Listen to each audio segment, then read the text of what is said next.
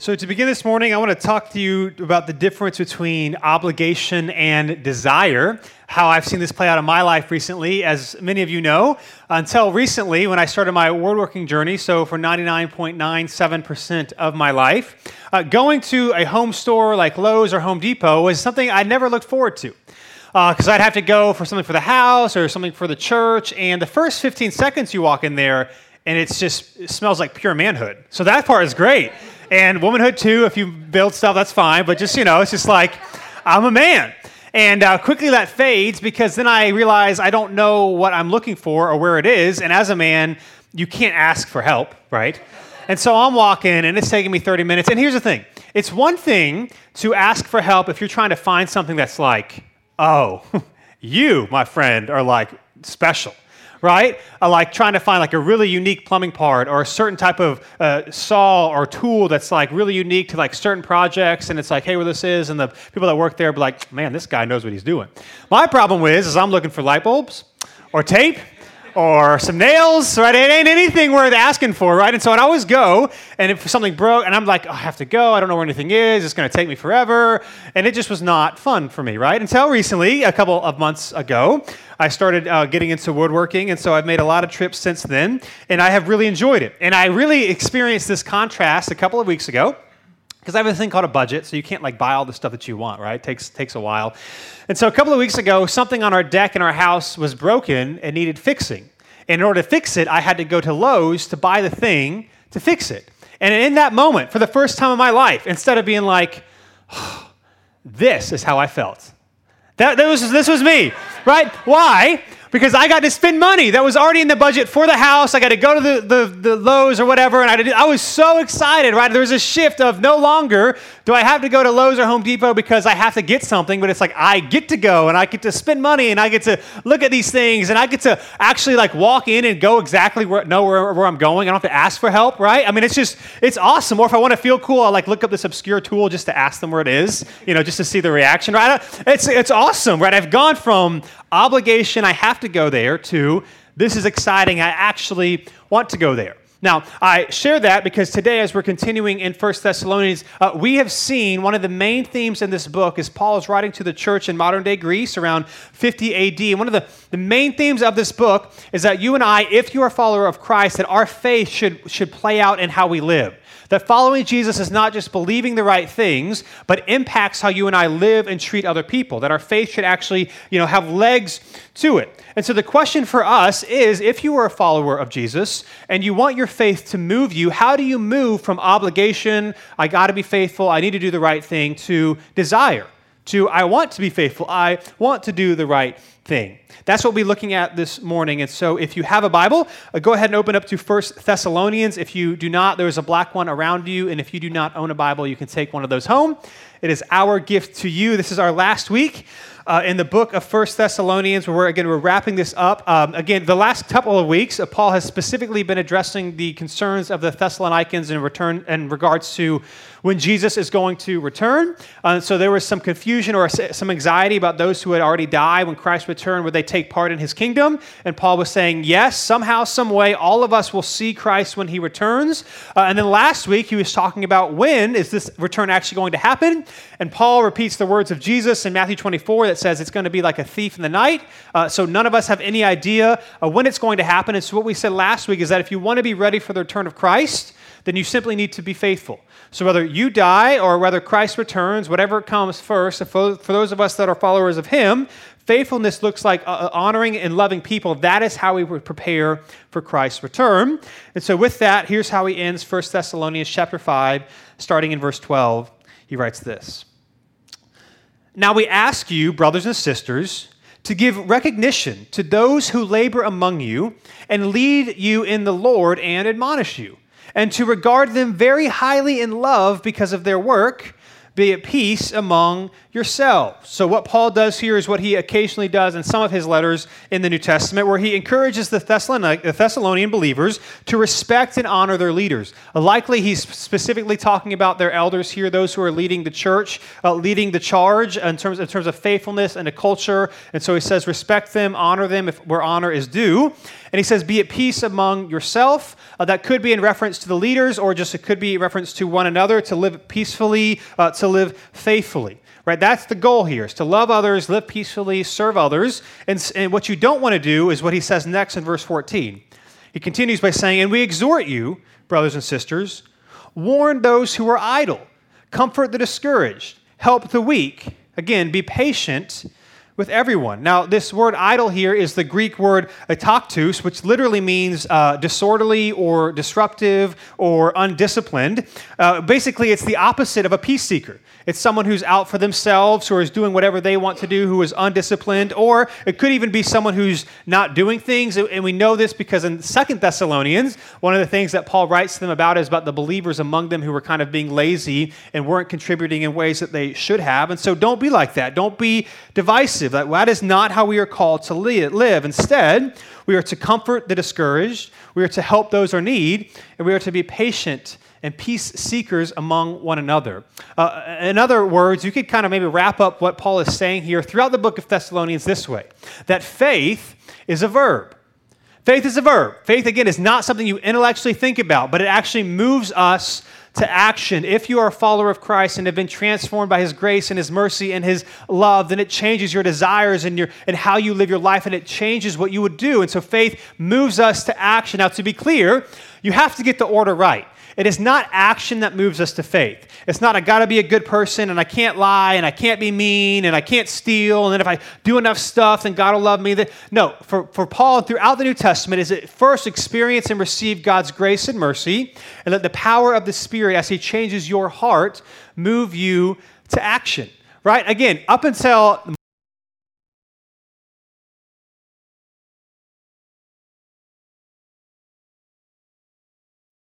first, for me to actually be excited to go. And so faith is a verb. And again, it's not that we live it out perfectly, but we live it out not out of obligation, that we're honest with our sins, that we apologize, then we give grace when it's needed. But Paul is saying here that faith moves us to action. It cannot be something we simply think about or simply something we talk about, but it is something we do. And so he continues by saying this in verse 15. He says, see to it that no one repays evil for evil to anyone, but always pursue what is good for one another and for all.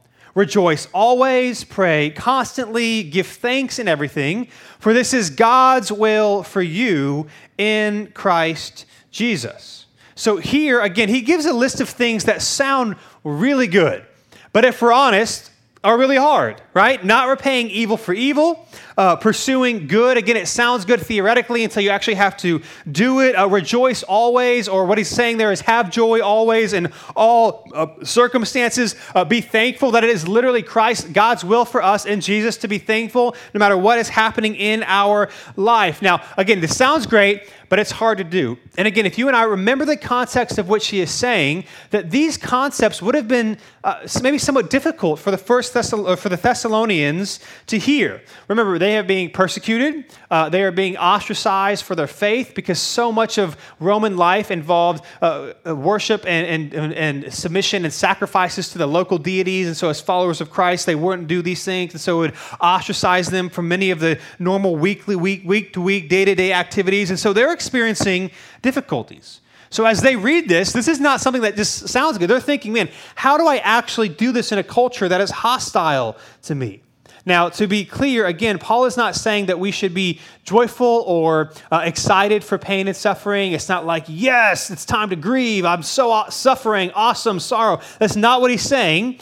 Instead, what he's saying for about the good news, the good things about these difficult things is what it means for those who are actually in Christ. Right? And so the question that many of us have is, how do we give thanks in everything? Like, again, sounds great, but how do you actually do that, right? And before I answer that question, I want to just say a couple of points. The first is this. It's important for us to remember, as we talk about the way that Paul is admonishing fellow followers of Jesus to live, to remember that the blessings of Christ only apply to those who are in Christ. The blessings and the grace and the mercy and the love and the forgiveness of God only applies to those who have actually received it. Now, here's why this is important to remember this. It's because I don't know how you don't repay evil for evil. I don't know how you give thanks in everything. I don't know how you pursue forgiveness and grace to people who have deeply wounded you outside of Christ. Like, I don't know how, I mean, how do you not? Like, if this is all there is and you've got to stand up for your name and your reputation and what you want and what you need and you've got to go and grab it, I do not know how you have joy in difficult times. I do not know how you can have joy in suffering. I don't know how you can be a person of forgiveness. Now, clearly, you don't have to be a follower of Jesus to embody some of these things, but that is really hard to do without him. Right? To know that you are loved, that you are cared for, that you are redeemed, that in Christ you have nothing to prove and no one to impress. It actually gives you the ability to live these things out. Or maybe put another way, that none of the promises of Jesus apply to those who are outside of Jesus. Right? So forgiveness, grace, mercy, love, that even in your suffering it can be used for good. These are the promises to the people of God. Without them, it's really hard to do these things, which is why, again, throughout Scripture, there is no expectation for those who do not know Jesus to live like they do. And so if you and I are a follower of Christ, what we don't need to do is get upset with how bad the world is and how the world does this and that. What we need to do is focus on Jesus and be his embodiment in the world around us. That we need to allow people to experience his grace and his mercy. That we need to show people Christ's love first and then allow Christ to change their hearts and their motivations and their lives. And so the blessings of Christ only apply to those in Christ. And so you can only do this, like reading this and actually live it out. We need Jesus through the power of his Spirit to actually do it. And with that, I also want to mention this, as we're talking about suffering, we need to remember that your setback likely means that you are going to walk with a limp. And here's why I say this. So oftentimes, we hear of people going through hard things or difficult things, and people say, well, it's just a setback for your comeback, right? Can I get an amen? Everyone applause. That sounds awesome. Here's the thing. A lot of times your pain and suffering is not something that you simply get over. In fact, most oftentimes, your deep pain and suffering is something that stays with you forever. So let me give you an example. Many of you know my story, but in fact, it was 12 years ago today that my dad died by suicide. Let me just tell you, you don't get over something like that. You don't come back from something like that. You don't move on from something like that. Right? You move forward with the hope and grace of Christ, and you hopefully have people around you who love you and support you and that you grieve well, but you don't get, like, that stays with you forever. Right? Or many of you are also familiar with my 8-year-old nephew, Landon, who a couple months ago, totally healthy and fine, they found out he has a brain tumor, he has brain cancer, and so they removed the tumor out of his brain, and then he couldn't, after surgery, he couldn't walk, talk, move any part of his body. That was 3 months ago, and now he's making some progress, but he's got a syndrome that's making things really difficult. We have no idea what quality of life he's going to have at the end of this. A couple weeks ago, he finally came home in the hospital after 75 days. Right? This is not something that you just kind of get over, and this is not something that's like, oh, that was fine, I'm better because of it. Listen, his family will never be the same. They will never be the same because of what they are going through. And again, hopefully the church is, we're coming around and we're loving them and we're supporting them, but this will stay with them forever. And so it is with many of you. You have hardships, you have sufferings, you have difficulties in your life that is not something that you just kind of have an epic comeback over. They stay with you as we go. And also, sometimes, too, we have bad experiences and consequences in our life because we make bad decisions and rejected God's wisdom, right? And so sometimes I hear this, it's like, oh, it's a setback for your comeback when you've done dumb stuff. And so it's not the devil holding you back, it's you, okay? Can we just be honest? Sometimes it's just you, right? And so, all I'm going to say, your setback likely walk with a limp, and so you're going to need somebody to do for you what you cannot do for yourself. And so we talk about living a certain way, and we're talking about having joy in the midst of most difficult circumstances. This all sounds good. No idea how you do it without the love of Christ. I don't know how you do it. And that is Paul's reminder here, that we don't go and live a certain way because it's just the right thing to do, although it is. We don't live a certain way just because, it makes God love us more, because it doesn't. His love is given to us in Christ. We live in a way in response to the grace and mercy that God has given us so that other people can experience it as well. And so with that, he continues by saying this in verse 19. He's giving them, again, a couple of commands and a couple of encouragements to live by. He says, don't stifle the Spirit. Don't despise prophecies, but test all things. Hold on to what is good. Stay away from every kind of evil. What he's basically saying here is that you and I should allow the Spirit to work in our lives and to convict us. Now, when he says despising prophecy here, this is not just like future predictions about what's going to happen in the world. What he's talking about here is that God's revealing an encouragement often from other people in our lives. And so we can discredit this by refusing to listen to people, by refusing to allow people to speak into our lives, or you can maybe know this is happening when people ask you questions and you get like super defensive and you maybe don't want to talk about it. This is how we actually do this. And so instead of that, instead of rejecting God and what he's asking us to do, here's what we should do, verse 23. He says, now, may the God of peace himself sanctify you completely. In other words, may he be the one that leads you into holiness and to righteousness. And may your whole spirit, soul, and body be kept sound and blameless at the coming of our Lord Jesus Christ.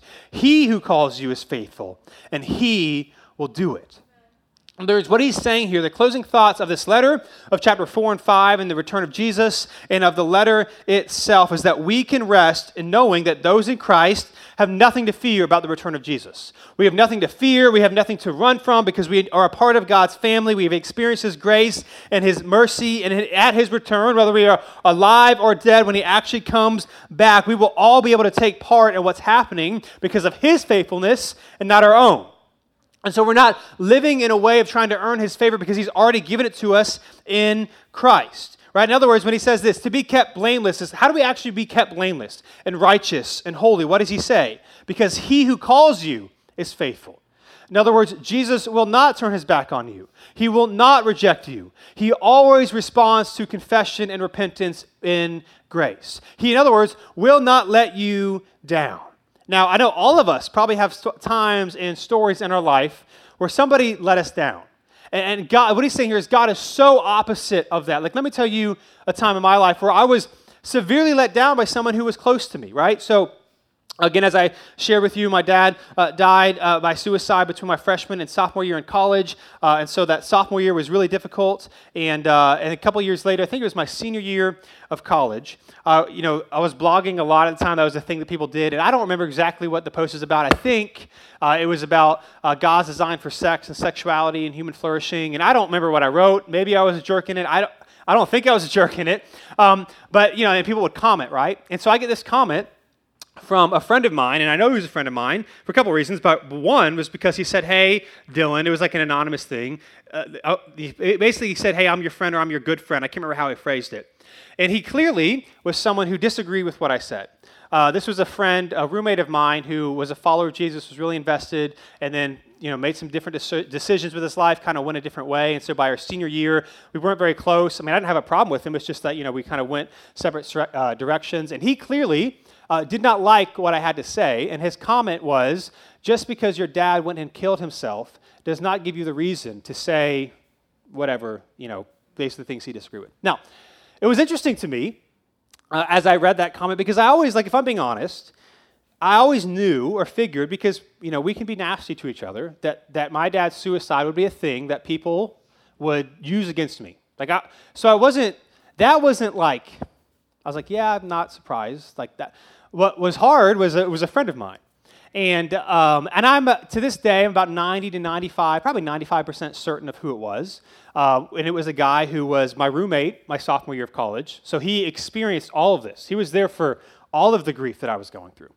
And it was a situation where I couldn't actually ask him about it or confront him about it in person, because on the off chance that it wasn't him, or it was him, but he wasn't honest, it could completely make things go bad. Or if it wasn't him, you know, understandably, he could be like, I can't believe you would assume that about me.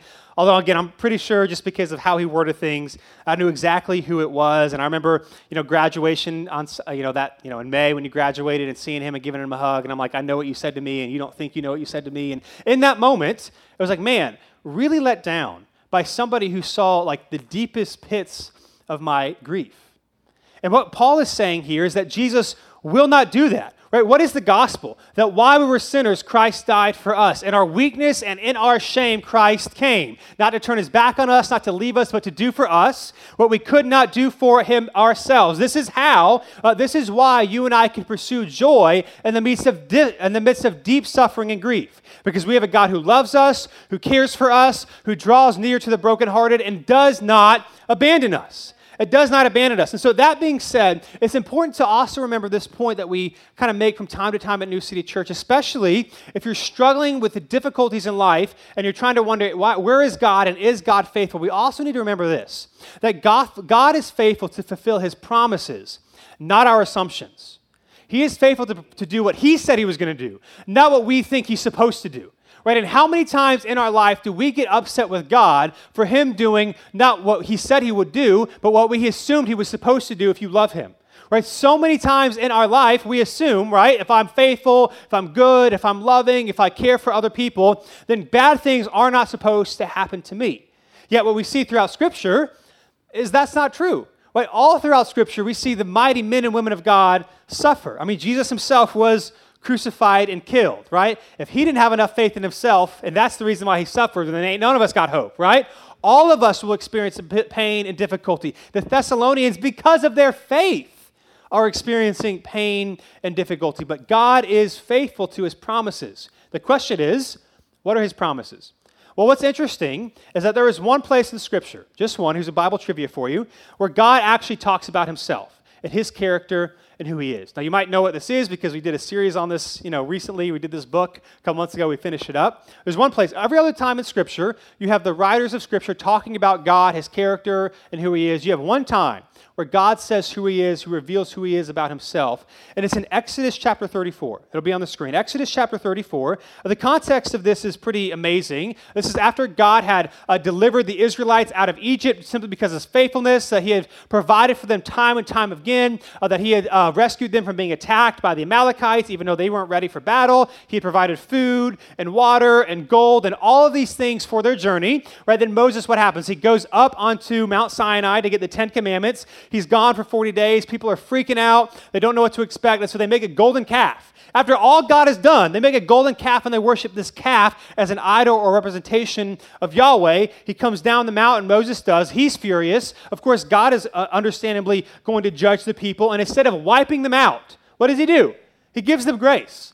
Again, right? If you actually read the Exodus story, you're like, what are you doing? They don't deserve it. Until you think about your own life. And so that is the context of forgiveness and grace over and over again. And this is what God reveals himself to Moses. It says this in chapter 34, verse 6 and 7.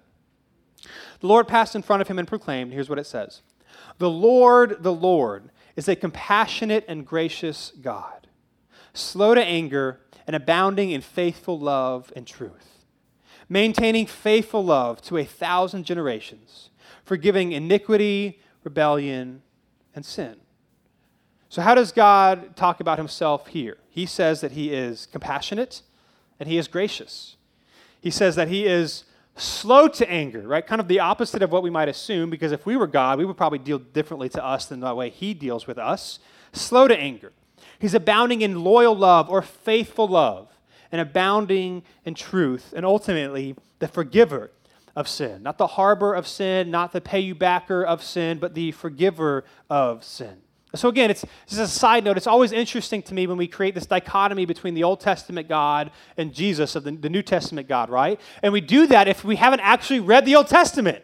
What does it say in the Old Testament? Time and time and time again, the Israelites failed and went their own way, and he rescues them, right? In fact, the book of Judges, once they finally get into the promised land, all of the book of Judges is Israel turning their own way. And actually, halfway through the book of Judges, they stop even asking for God to rescue them, and yet he does it by raising up a judge time and time again when they don't even ask him for it. because he's abounding in faithful love, loyal, compassionate, and the forgiver of sin. This is why Jesus is God incarnate, God in flesh, that Jesus is God and revealed to us, that there's no dichotomy between God the Father and God the Son. It is who he is. And so, again, if you were here and we went over this passage in Exodus, I talked about fruit snacks, how my kids love fruit snacks, and how all kids love fruit snacks. They're like these little gummies that have zero fruit in them at all, but they say that so the parents feel good about buying them, right? And there's nothing worse than like having their friends over and saying, who wants fruit snacks, and not having enough fruit snacks, and they have to share their fruit snacks, and it's awful. And oftentimes this is how we feel God is, that he's gracious and compassionate and loving and a forgiver of sin, but only a certain amount. And once you've used too much of it, well, then he's out.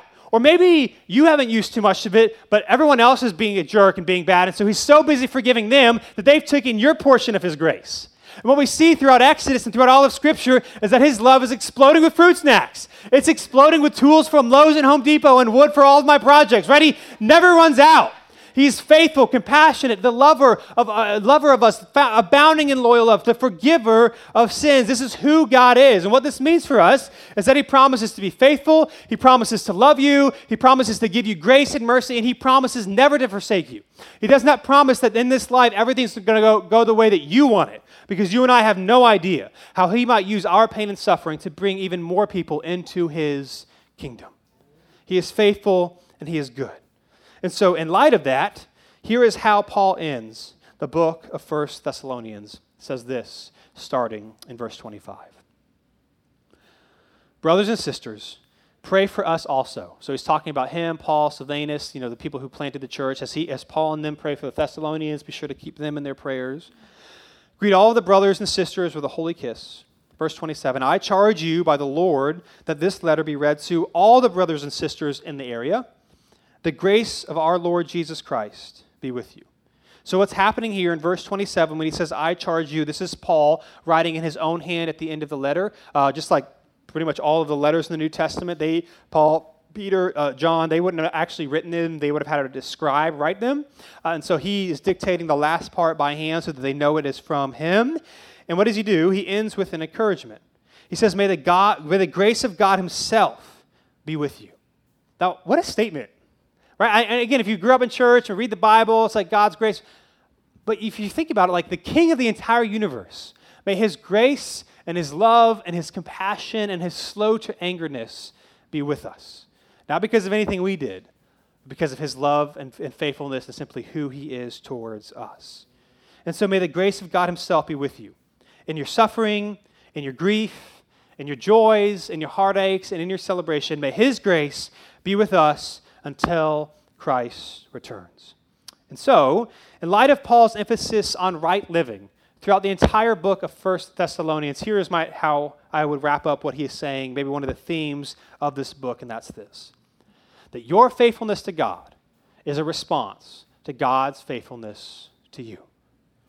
Your faithfulness to God, your honoring him, your loving people is not because you white-knuckled it and you did it or else he's going to be angry with you, but you do it in response to his love, his compassion, his forgiver of sins, his slow to anger, his loyal and faithful love to us because of what he has done for us in Christ. And so we honor him not out of obligation, not because it's the right thing to do, not because we want him to love us more, but in response to the grace and mercy that he has shown us. And we all know what this is like, right? Whenever you hear like really good and exciting news or something awesome happens, what do you want to do? You want to tell people, not because you're told to tell people, but you want to celebrate with others. And his encouragement to us is to live in a way that reveals the grace and mercy that we have been given. We didn't earn it. We shouldn't be arrogant. We should not be a people that withhold forgiveness and grace. We should be a people that is intentional about loving people. Why? Because this reflects who God is and his character towards us. Listen, if you try to do the things in this letter, right, not repaying evil for evil, being thankful, being generous, even honoring God's design for sex and sexuality, as we saw in 1 Thessalonians chapter 4. Man, all of that is hard in your own volition and in your own effort. But all of it is possible through the power of his Spirit as we reflect and as we lift our eyes up to him and his grace and his mercy for us. So if you are a follower of Christ, your faithfulness to God is not something you do to get him to love you more. You do it as a response to his grace for you. And listen, if you do not yet know Jesus this morning, you need to know that the expectation for you is not to do any of these things that Paul is encouraging believers to do. Your invitation is to experience God's grace for yourself first and allow the power of the Spirit and God's grace and mercy to transform your life so that you as well might be faithful, not out of obligation, but out of response. That God is faithful to us, that he is good to us, that he is kind to us. And when we remember and reflect on that, that changes how we live. That is how we remain faithful, not because of us, but because of him.